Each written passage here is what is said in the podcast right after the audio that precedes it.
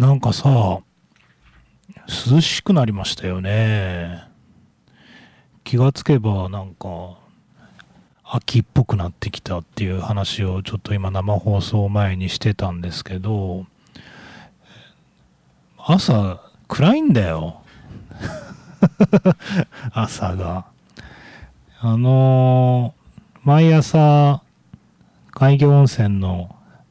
塩の湯に入るのが僕の朝の日課なんですけど、もうちょっと前までさ、あの、まあ明るいっていうか、まあ普通に明るいですよね。えー、買ったんですけど、今日ちょっと早めに家を出ようと思ったら、えー、まだ真っ暗で、真っ暗は言い過ぎだけどね。5時半頃？うん、ちょっと暗くて、んで、あ、なんかもう秋なんだなって、えー、思ったりもしました。皆さん、今週もよろしくお願いします。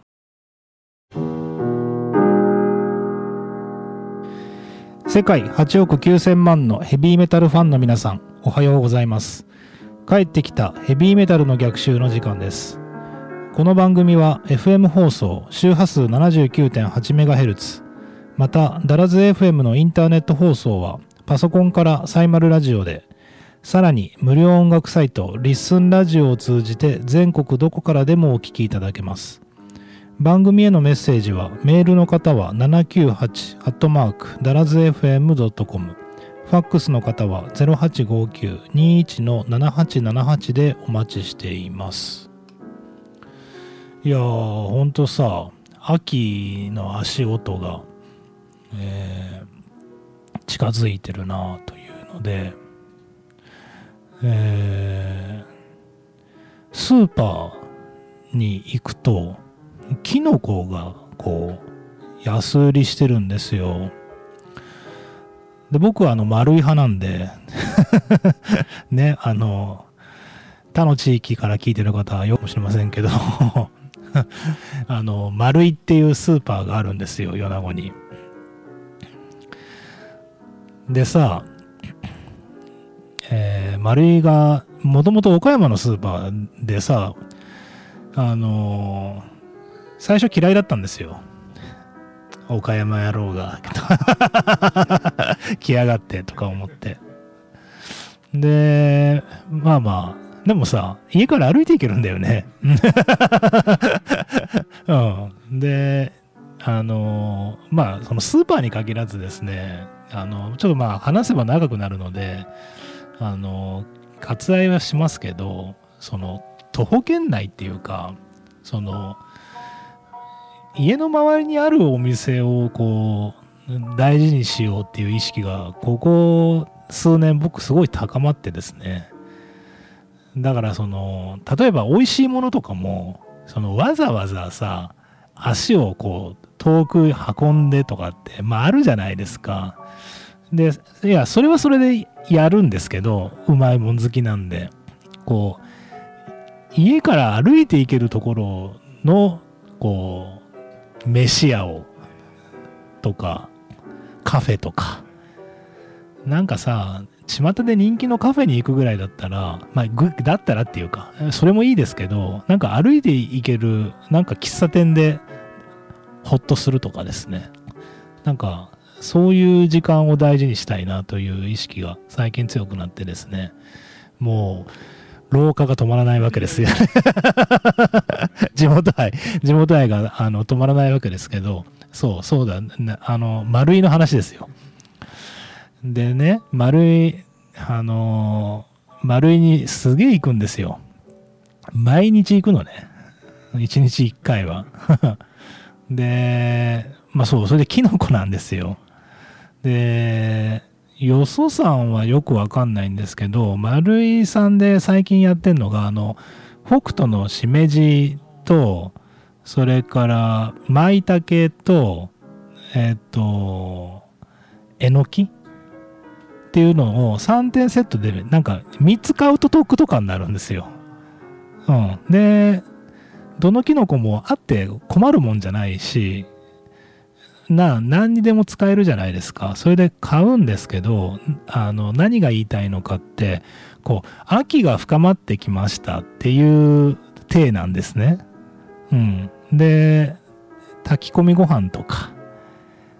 あの、あと、こう、主婦がやりそうな、こう、鮭に、こう、キノコのあんかけとか、こう、やりがちでしょ？やりが、ただ焼いて食えばいいのに。いや、まあいいんですけどね。うん、そういうのやるじゃないですか。まあ俺もやるんですけどね。やるんだとか。ハンバーグとかになんか、キノコのあんとか。喜ぶじゃないですか。そのまま食えばいいのに まあやってるんですけどね。いや、それでさ、なんか、秋だからキノコ特集みたいな感じで、セールスとかやるわけですよ。で、ちょっと僕はあの、キノコの流通とかに詳しくないんですけど、関係なくないのかな？え、だって、しめじとかさ、まあ、所詮さ、今、工場で作ってるわけじゃないですか。松茸ぐらいですよね。この実際に地のものがこう出てくるって。ねあの、なおかつそれがこうスーパーみたいなとこで流通してるってなんか僕もうもはや松茸ぐらいしかちょっと思い浮かばないんですけど、ねなんか大山町産の平竹とかさ、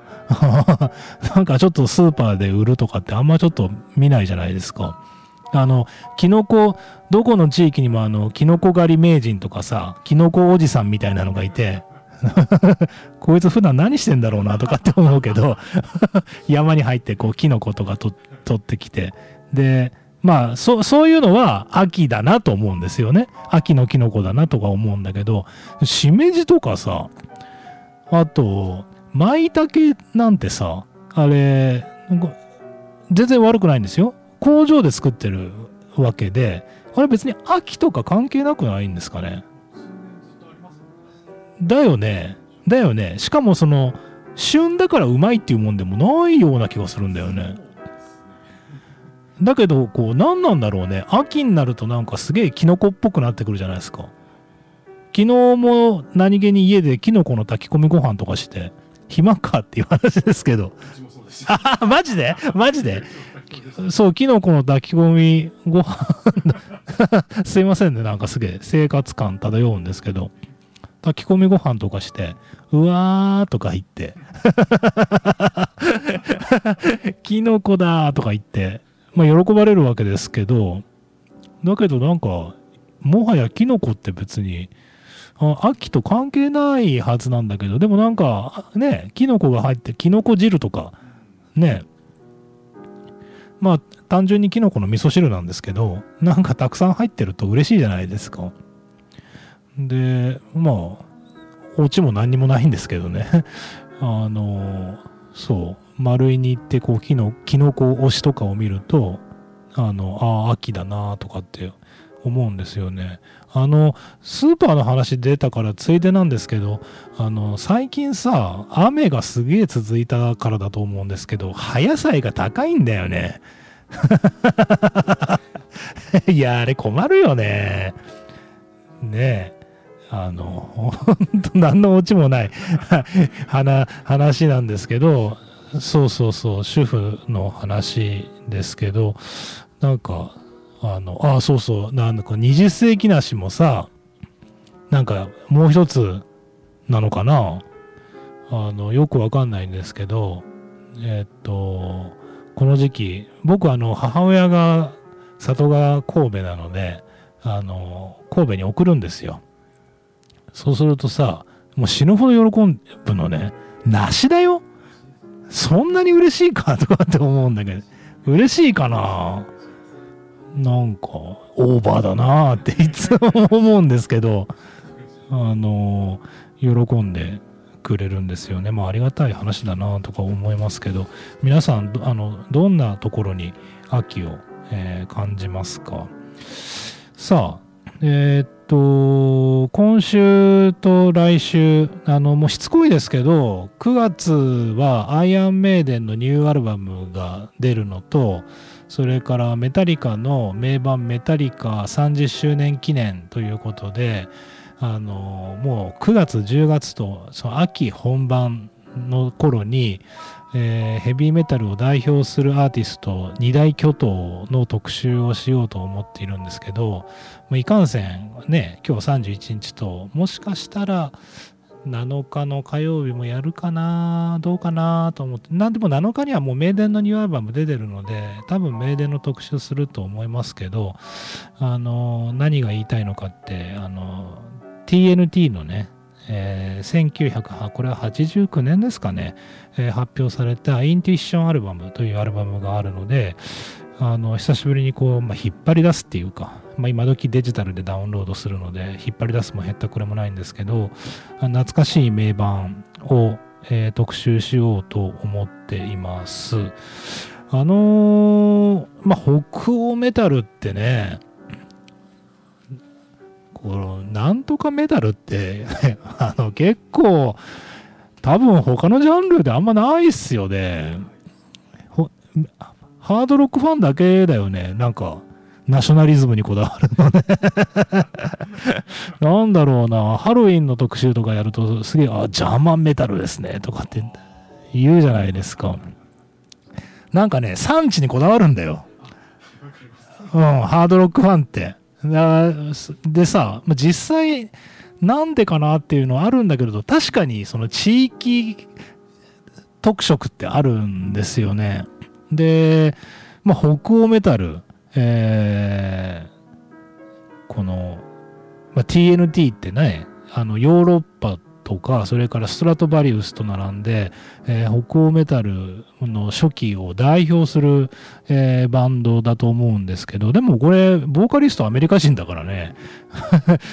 で、すごい歌もアメリカナイズなので、なんかアメリカンハードロックなんじゃないかなって思うんだけど、だけどやっぱなんかこうアレンジっていうか、なんかそこはかとなく、その北欧感が漂う。でも北欧感って何なんだろうなっていうのを考えるとすごい、あの、深い話になるんですけど、またこれ北欧メタルマニアとかにまた叱られるので、あの、ちょっと発言に気をつけながら紹介していこうと思うんですけど、えー続いてお聞きください。えー TNT の Learn to Love。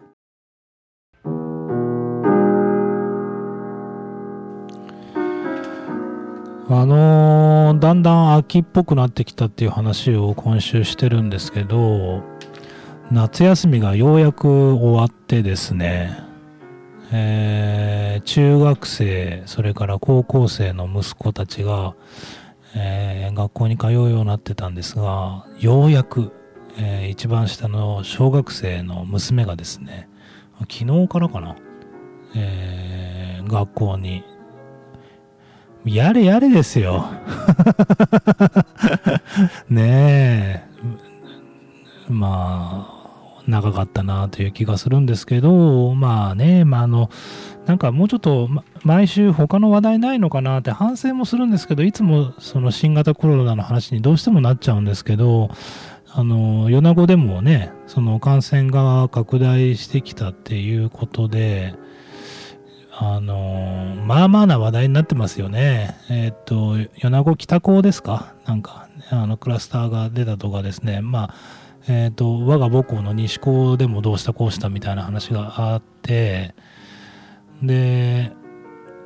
まあその、ニヒリズムでもないですけど、まあそれ出る、出ますよね。で、まあもちろんその対策だとかってやらないといけないと思うんですけど、なんかあんま騒いだところでどうしようもないなっていうのは相変わらず僕は個人的にはその冷めた、えー、眼差しで見てしまうんですが、まあとはいえですね、あの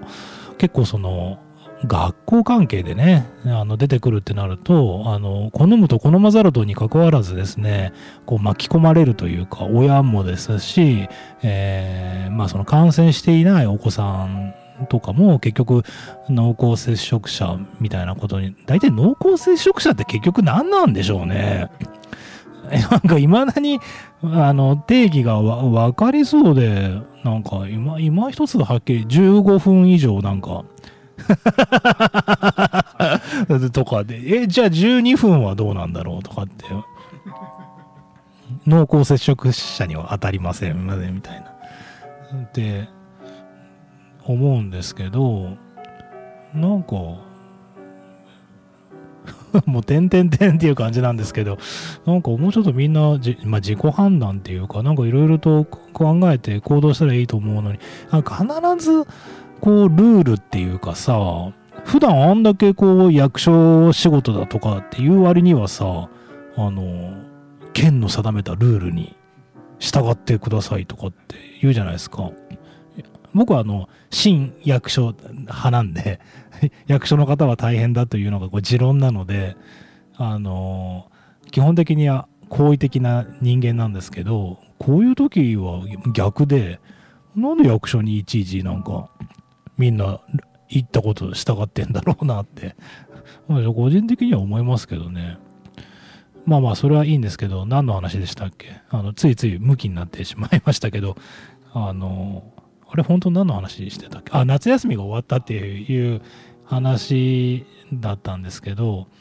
あのー、そう、そう、夏休みが最後だっていうことで思い出した。えっと、この前の土日にね、あの、映画を子供たちと見に行く約束してたんですよ。その夏休みのどっかのタイミングでとかって言って。で、何見たいって言ったら、えっ、と、ずっとこの番組でも絶賛してる東京リベンジャーズの実写版がこう、見たいっていうことで、もうね、そろそろ回数がね、少なくなってるのね、上映回数が。で、えー、米子地区だと、えっ、と、ムービックスヒエズで、ロードショーやってるんですけど、2時20分の回と、あともう夕方の回で、あの、我が家は夕方からは、あの、食事作りの時間になるので、ちょっと行けないな、まあ行け、行けないというか行きたくないという感じなので、行くなら2時20分の回に行こうということで、2時20分の回に行くつもりだったんですよ。で、そしたら、えっと、結果、その部活で行け行けなくなったんですね。で、そもそも夏休みの間ずっと部活でこう行けなくてだから結果最後のチャンスの29日も行けなくてでまあ個人的には、まあ、東京イベンジャーズ僕はあのアニメで見れたら十分なので、まあ、実写版は、まあ、それこそネットフリックスかなんかで、まあ、アマゾンプライムでもいいですけどまあ要するに家で見れるようになったら見たらいいなと思ってそんなにまあ映画あのどうでも行かないといけないというもんでもないぐらいな感じだったんで、まあ仕方ないかなという気ですけど、まあ何が言いたいかって、なんかこうやって子供と離れていくんだなっていうのをなんか思ったのね。あの、まあ、要するに子供には子供の都合がこう、あ出てくるっていうのをまあ前からあのちょっとずつ感じてましたけど、あの、もう長男もなんか友達との付き合いとかの方が忙しくなってくるし、まあ娘もなんだかんだ言って、ね、学童のイベントがどうしたとか、そういうのが忙しくなってくるわけですよ。で、まあそうなってくると、ね、あの、あ、こうやって子供が離れていっちゃうんだなっていうのを、この夏の終わりとともにこう噛みしめて、あの別にまあ寂しいっていうか、まあちょちょっとだけ寂しいなとは思いますけど、あなんかあようやく一人で映画見に行けるようになるんだなっていうのは まあもともと一人で行きますけど、あれが見れないんだよね。あのー、なんだっけ、山田洋次監督の、あの、きね、あの、沢田研二さんが出てるやつね。あのー、が見たいんですけど、あの、多分、これもネットフリックスになるだろうな。アマゾンプライムになるかなという気が、えー、してますけどね。あの、ずっと今月、1ヶ月ずっと言ってるように、もう最近すっかりネットフリックスに、が生活の一部になって、この前の日曜日も結局子供と映画見に行けないんで、一日ネットフリックス見てたなという感じなんだけど、だんだんさ、見てたらこう環境が気になるようになってきて、なんか、あの、ホームシアターでもないですけど、ああ、ちょっと ね、またかみさんが怒るやつですよ。まあ、なんかまた、しょうもないもんに金かけてみたいな。なんで女ってあんな、ああ怒るんだろうね。ねいいじゃんね。気になりませんか？なんか、大画面で見たいとか、あの、ドルビーをすげえかまして、7ちゃんで、7.1チャンネルね、再生したいと思うじゃないですか。だけど、まあ、金もないし、あの、そんなのにかける時間もないんですけど、なんかだんだん気になってきて、で、もう、あの、葉がね、こう、分かれるじゃないですか。大画面でもうすげえ、あの、高音質で見たいっていう人と、僕、あの、意外にね、最近あんまそういうのこだわらなくなって、あの、いいパソコン環境で見たいんですよね。で、僕、あの、3年ぐらい前ですかね、あの、iMac を使ってたんですけど、iMac やめて MacBook Air でも家でも家でその仕事する時も MacBook Air 1台で仕事をするっていうのは慣れてるんですけどなんか急に iMac にに帰りたくなってきて。で iMac がほらえっと最近新新しいの出したじゃないですか。色がすごい可愛いやつ。もう超欲しくて。っていうか多分買うんですけど。また iMac 買ったら iMac 自慢したいなと思うんですけど皆さんはどんな環境で、えーと、映画見るのが好きですか？さあ、えー、TNT の名盤と、えー、誉れ高い、えー、インティッションアルバムを今週紹介していますが、えー、その中からお聴きください。Wisdom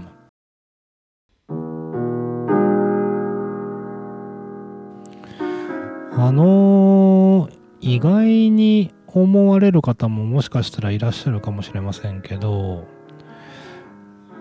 そんなにね、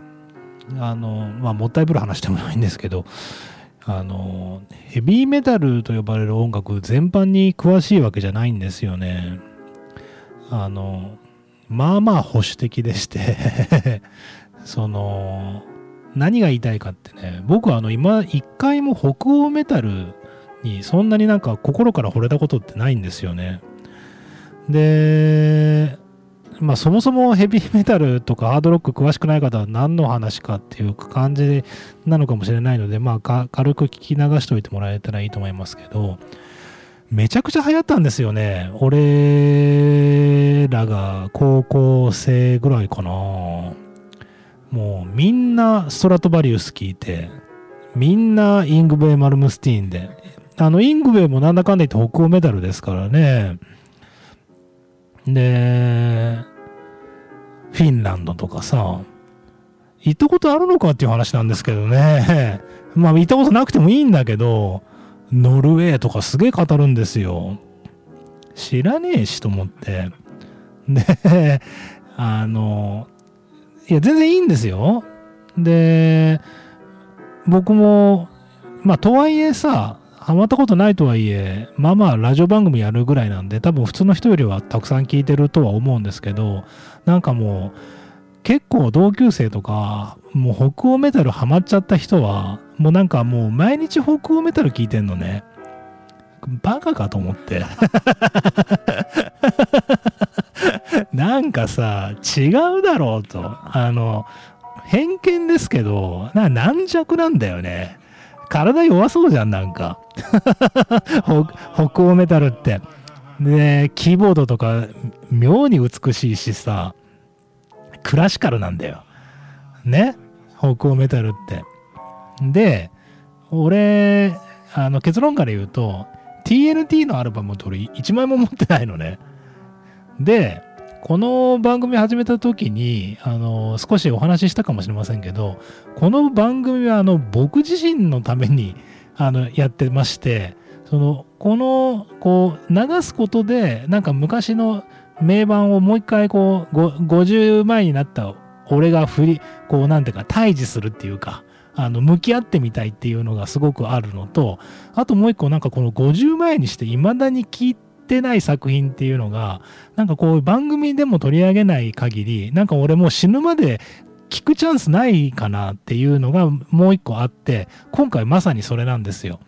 で、インテュイッションアルバムって1989年に発表された TNT を代表するアルバムなんですね。で、特にあの日本でもうめちゃくちゃ評価が高くて、で、俺、天の弱なんで、もうそんなこと言われると絶対聞きたくないと思って 今まで避けて通ってたんですけど、今回その、どのアルアルバム、8月31日なんかぽっかり一周だけなんかちょっと空いちゃったな、みたいな感じで、誰かのアルバム紹介したいけど、あの、まあ、オジーのアルバムとかさ、あの、やってた頃は、もう僕大好きな、あと、この前のエアロスミスのゲットクリップなんて、もう死ぬほど聞いてたので、あの、全然紹介できるんですけど、あ、そうだ、なんか、結局今まで聞いたことのない名盤を、これはなんか取り上げないといけないなと思って思いついたのが TNT だったんですね。なので僕はあの、この1週間、ネットフリックスばかり、あの、見てたわけではなくて、実は TNT ばっかりこう、毎日、え、聞く生活というのをやって、えー、47歳にして初めてこのイントゥイッションというアルバムがどれほど、えー、素晴らしいアルバムかというのを知ってしまったわけですけど、まあ、結論から言うとあの素晴らしいアルバムだなという、えー、感じですね。あのー、TNT といえばまあ、これもちょっと僕の思い込みというか偏見もあるかもしれませんけどあの本当はもっと成功していいバンドだったと思うんですね。あの楽曲があのとにかく素晴らしいです。で、インティッション、まあ、この後最後にとどめに聴いてもらうインティッションという曲、もしあの初めて聴くという方がいたらですね、多分一発で気に入ると思います。あの、なんていうか、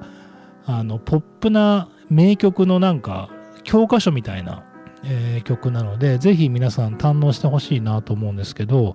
あの、ボーカリストの、えー、トニー・ハーネルっていうアメリカ人が、えー、特に人気なんですけど、あの、僕なんかはどっちかっていうと、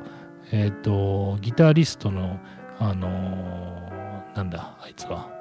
パッと出てくる。あ、ロニール・テクロっていうね、えロニー、ロニーって言いますけど、ロニール・テクロがすごくかっこいいです。で、まあ、その、なんていうのかな、トリッキーというか、あの非常にあの、早弾きギタリストの一人みたいな感じで、あの、並び称されて、大体俺、早弾きギタリストって嫌いなんだよね。知らんがんと思って。思いません？なんか、あのー、話が、あの2、2点3点脱線しますけど、高校生の頃とかさ、なんかみんなさ、どのギタリストが一番速いかとか、すげえ男ってバカだから、数値とかさ、見えるものにこだわるじゃないですか。しねえやと思うんですけど、それで、あの、俺も今まで一回も、ただの一回も早弾きギタリストって、なんか、いや、あの、いや、結果、イングヴェイ・マルムスティーンとか僕大好きなアーティストですけど、その、曲が好きとか、その、プレイが好きっていうのはありますけど、その、テクニカルだからいいとかって思ったこと一回もないのね。で、もうほんとどうでもよくて、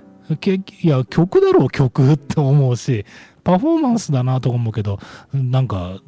独権は早いとかですね。あの、そういうことをバカが言うんですよ。すげえどうでもいいなとかって思うんですけど、そう。で、このロニールテクテクロ、なんかうまくうまく言えないな、何回。ロニールテクロ、えー、って、当時からもうすごい早、早弾きギタリストとして、あのー、こう、言われてたし、で、実際僕の周りでもそういうロニーが、ロニーがっていう話、当時からありましたけど、あの、僕 TNT にそんなにハマったことはないですけど、高校生ぐらいの時から、このロニーっていうギタリストは、速いギタリストなんだけど、速いだけじゃなくて、すごい、なんていうか、音色が綺麗な、上手なギタリストだなっていうのは、あの、わか、これ自慢なんですけどね。あの、あの、俺は若い時からちゃんとしてたぞっていう自慢なんですけど、あの、素晴らしいギタリストだなと思ってて、で、今回、あの、初めて、あの、アルバムをフルで聴くっていう、まあ、チャンスに恵まれたわけですけど、えっ、ー、と、このイントゥイッションっていうアルバムのイントゥイッションという曲、まあ、だんだんだんだんこう、も、もったいつけてきてますけどね、あと2分ぐらいで流しますから 聞いてほしいんですけど、あの、楽曲も素晴らしいし、特にそのギタープレイというのが、あの、本当にもうね、あの、ラジオの FM 波で、のクオリティで流すのがもったいもったいないというかもっとなんかあの高音質でぜひあの皆さん聞いてほしいなと思うんですけど、まあ、これぞ80年代えー、だなという。誰ねオールドメタルと言われようがオールドスクールとあの若い子たちにバカにされようがですねおじさんはねこのサスペンション4のギターコードとかを鳴らされるともうなんか嫌おうなく反応するんですね。あのぜひ聴いてもらいたいなと、えー、そんな気がしますえっ、とあともうちょっとありますかねあのインティッシュアルバムって本当に優れたアルバムで、あの、聴いてよかったなという気がするんですけど、まあ今時ネットなんでネットでインテュイッションとかで調べるとですね、YouTube でね、あの、これを弾いてるおっさんがすげえ出てくるんですよ。いいよね、ギターがね、あの、上手に弾ける人は、あの、楽しいだろうなとかって思うね、思うんですけど、あの、いっぱいいるのね。うん、あの YouTube に上げてるのが。でなんていうかまあギターに限らないですけどほんとピンキリでよくこれを上げたなっていうそのその勇気を称えたいとかっていう人もいるじゃないですか。でまあ良かったねっていう 感じなんですけどやっぱりあの再生回数が多い人はその、まあ、上手なのはもちろんですけど、あのー、なんていうか、こう、発信の仕方がうまいなっていうのを思って、であ、あいうの見てるだけで1時間ぐらいあっという間に過ぎちゃうなっていうのを思うし、で、まあ、高校生の頃は働くてなくてお金ないから余計そうなんですけど、なんていうかギターアンプとかさ、なんかギターもフェンダーとかギブソンのギターとかなんか高くて買えなかったじゃないですか。だけど、今別に普通に買えるよなと 思って、で、みんなさ、いい機材使って綺麗な音で鳴らしてて、あ、なんか、こういうの趣味でやるっていうのも、なんか、余生の過ごし方として、なんかいいんだ。まあ余生でまだ知らないですけどね。なんか、いや、50前だとさ、なんかいろいろ考えるじゃないですか。なんか、ねえ、あのーやってみようかなとかって思うんですよね。まあまあ、あの、どうでもいい話ですけど、あのー、ちょっと早いですけどね、あの、僕自身が、あの、インティッション聞きたくなったんで あの、少し早めで、え、聞いてもらおうと思います。えー、お待たせしました。1989年、えー、TNT が発表したインティッションからお聞きください。インティッション。